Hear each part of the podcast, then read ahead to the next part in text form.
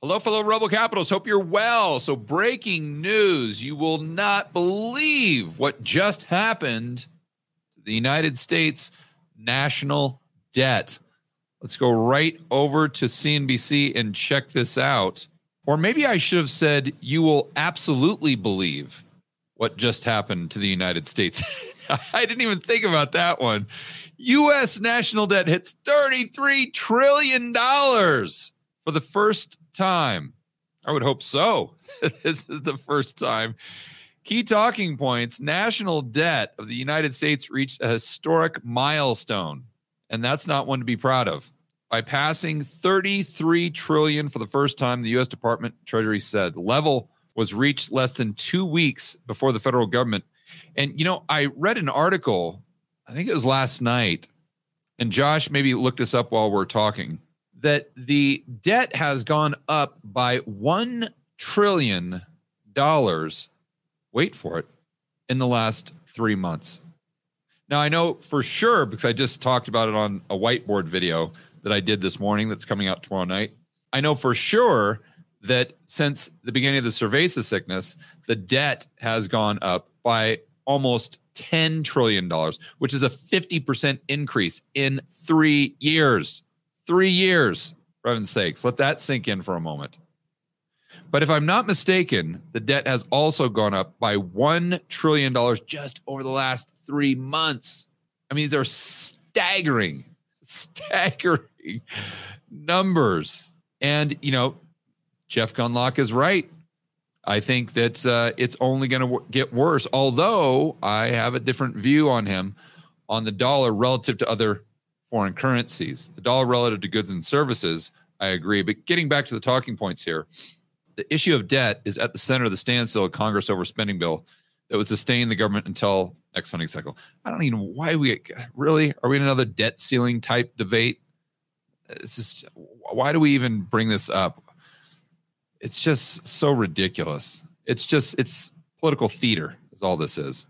But some of the more specific and startling details here. So it hit 33.04 trillion Monday, roughly 50% increase in federal spending between fiscal 2019 and fiscal 2021 contributed to the debt topping 33 trillion. Of course, the politicians, the Democrats are blaming this on tax cuts. Uh, I mean, maybe they have something there, but I think th- this would imply that tax rates especially the highest marginal rate, has something to do with tax revenue. Uh, not really. There's some correlations there, but it's almost like a coin toss. What you see a direct correlation with tax revenue as a percent of GDP is actually asset prices. So what I would assume is that this is these uh, collection of taxes that they're doing probably from last year, where a lot of people took a hit on capital gains because of the tax their tax port or excuse me their stock portfolio now I know it's up recently and whatnot, but they might not be seeing that tax revenue until next year. So th- the point is, I think there's a stronger correlation to asset prices and tax revenue as a percent of GDP than there is just the overall rate. And I would back that up by looking at a chart of tax revenue to GDP going back to the 1940s.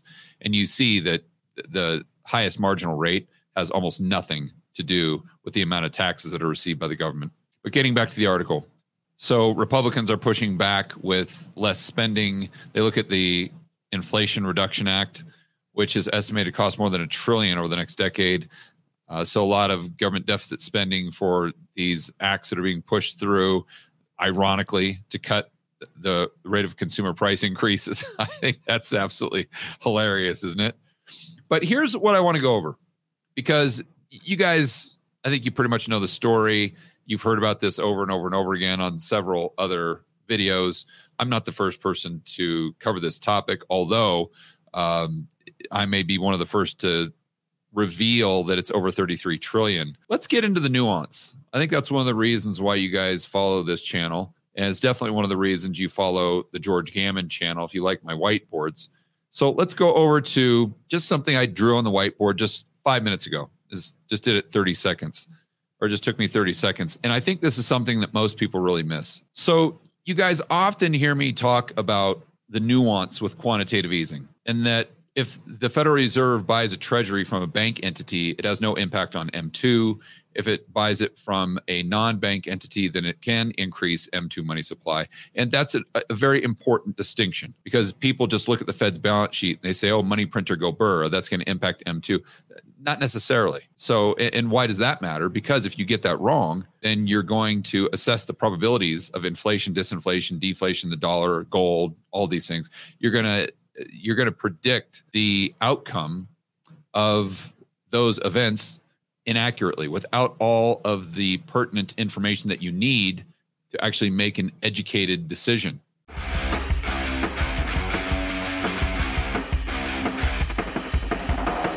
Hey guys, I want to remind you to check out Rebel Capitalist Pro. This is the incredible online investment forum that I have with investment experts Lyn Alden and Chris MacIntosh. It includes professionals such as Patrick Ceresna from Macro Voices. He specializes in options. Tony Greer, commodity trading. Jason Hartman, real estate. And Brent Johnson with macroeconomics. If you want to build wealth and thrive in this world of out of control central banks and big governments, Rebel Capitalist Pro is the resource you need. So check it out today at georgegammon.com forward slash pro. That's georgegammon.com forward slash pro. We'll see you inside with the fellow rebel capitalists that are taking their investing to the next level.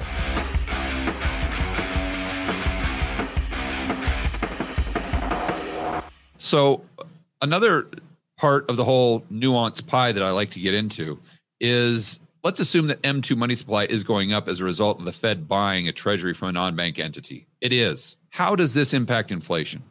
There are more currency units available to chase goods and services, but is there more purchasing power?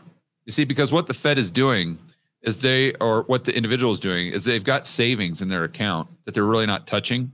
It's not out there revolve. It's not part of the velocity, hence why it's in their savings account and they're saying, okay, Fed, I'll trade you that for a treasury. So their balance sheet doesn't change at all. And they've still got a cash equivalent of savings.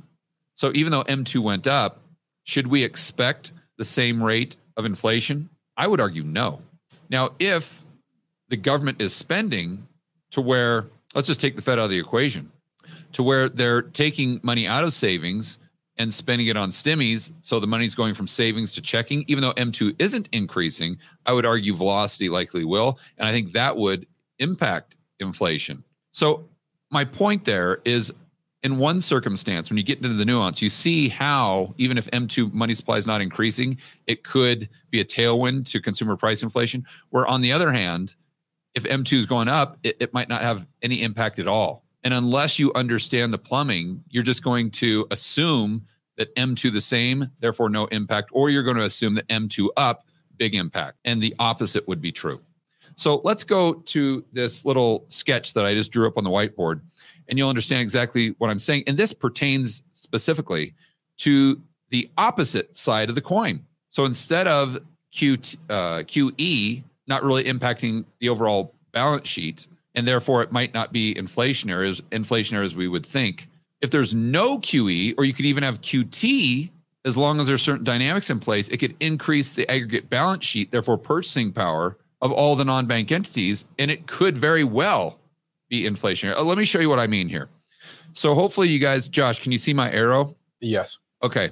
So we start off in this top section with the government and average Joe and Jane. We got business XYZ. So this is just deficit spending.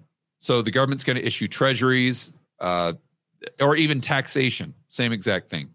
It doesn't impact M2. Why? Because they're taking money out of the private sector. That's going to the government. And then the government is spending the exact same money back into the private sector.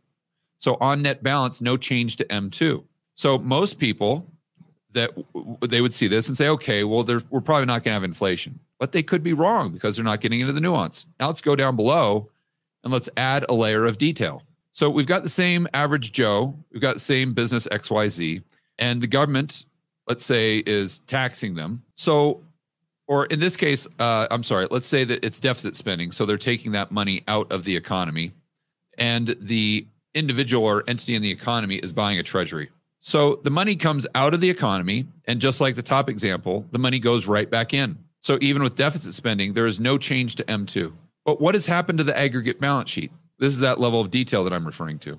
Right here, over my arrow, I'm just throwing up the aggregate balance sheet to begin with. On the asset side, we have $1. That dollar, like we said, goes to the government, and the government spends that right back into the economy. So when we look at the second balance sheet on the right, it still has that dollar, but now it has an additional treasury. So the aggregate balance sheet has increased, even though M2 is the same. I would further argue that this dollar that came off the asset side of the balance sheet to begin with was in savings, like we said earlier. And when the government spent it back into the economy, it's taking it from savings into checking. And there's going to be a higher rate of velocity with checking than savings. Therefore, your velocity increases. Again, even though M2 is the same. Now, why do I say the purchasing power has increased? Because as you guys know from watching my videos, and Snider talks about this all the time, and so do, uh, well, I was going to say so do a lot of YouTubers, but they actually don't. Uh, very few people actually talk about this, but most of the rebel capitalists know this from uh, from watching these types of videos. Let's say, where the the person who or the entity that's most likely holding this treasury is going to be a hedge fund, pension fund, something like that. A non-bank entity, fine, but they're going to be some sort of large pool of money. Why that's important is because effectively this treasury's cash. They don't even have to sell it. They can just use as collateral repo and instantly get the cash. And if there's no constraint on the balance sheet of the banking system, which I don't think there is, then this treasury is a cash equivalent. And so that's why this is a big deal to purchasing power and why I think we really need to look into the aggregate balance sheet in addition to M2 and, and why, quite frankly, the aggregate balance sheet might be even more important than M2. So the point here, coming back to the national debt being at 33 trillion, is even if this is in a time when the Fed is not increasing their balance sheet and they're actually decreasing their balance sheet. So you could say, well, yeah, fine, but it's not coming, it's not increasing M2 because all of those dollars, regardless of whether they're being uh, taken out through taxation or they're being taken out because Janet Yellen is selling treasuries, it's coming out of the real economy and going right back in. But again, that argument is flawed. And this is why it's flawed because they're not looking at the aggregate balance sheet that has increased and velocity is most likely increased at the exact same time, which would definitely be inflationary. On net balance, does that mean prices go up? I don't know, but it would definitely be a tailwind to consumer price inflation when most people wouldn't even, they're not even cognizant of this dynamic. All right, guys, enjoy the rest of your afternoon. As always, make sure that you're standing up for freedom, liberty, free market capitalism. And if you want to see more of the most important recent videos and news stories that we've discussed right here on this channel, Josh will put them in a playlist right here. We'll see you on the next video.